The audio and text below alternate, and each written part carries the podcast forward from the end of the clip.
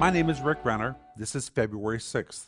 And our gem today is called Do You Know the Role You're Supposed to Play? And our scripture is 1 Corinthians chapter 3, verse 6, where the Apostle Paul is writing, he says, I planted, Apollos watered. When I read this verse, I always think about pastors that I've had in my life. My first pastor, whose name was Brother Post, really planted Christ in my life. He planted in my life. He established me in the Word of God. But time went by, and I had another pastor whose name was Bill Bennett, a wonderful man, and guess what he did?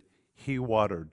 The word watered is the Greek word potizo, which means to irrigate or to lavishly water. These two men played very different roles in my life. One planted in my life, and another watered.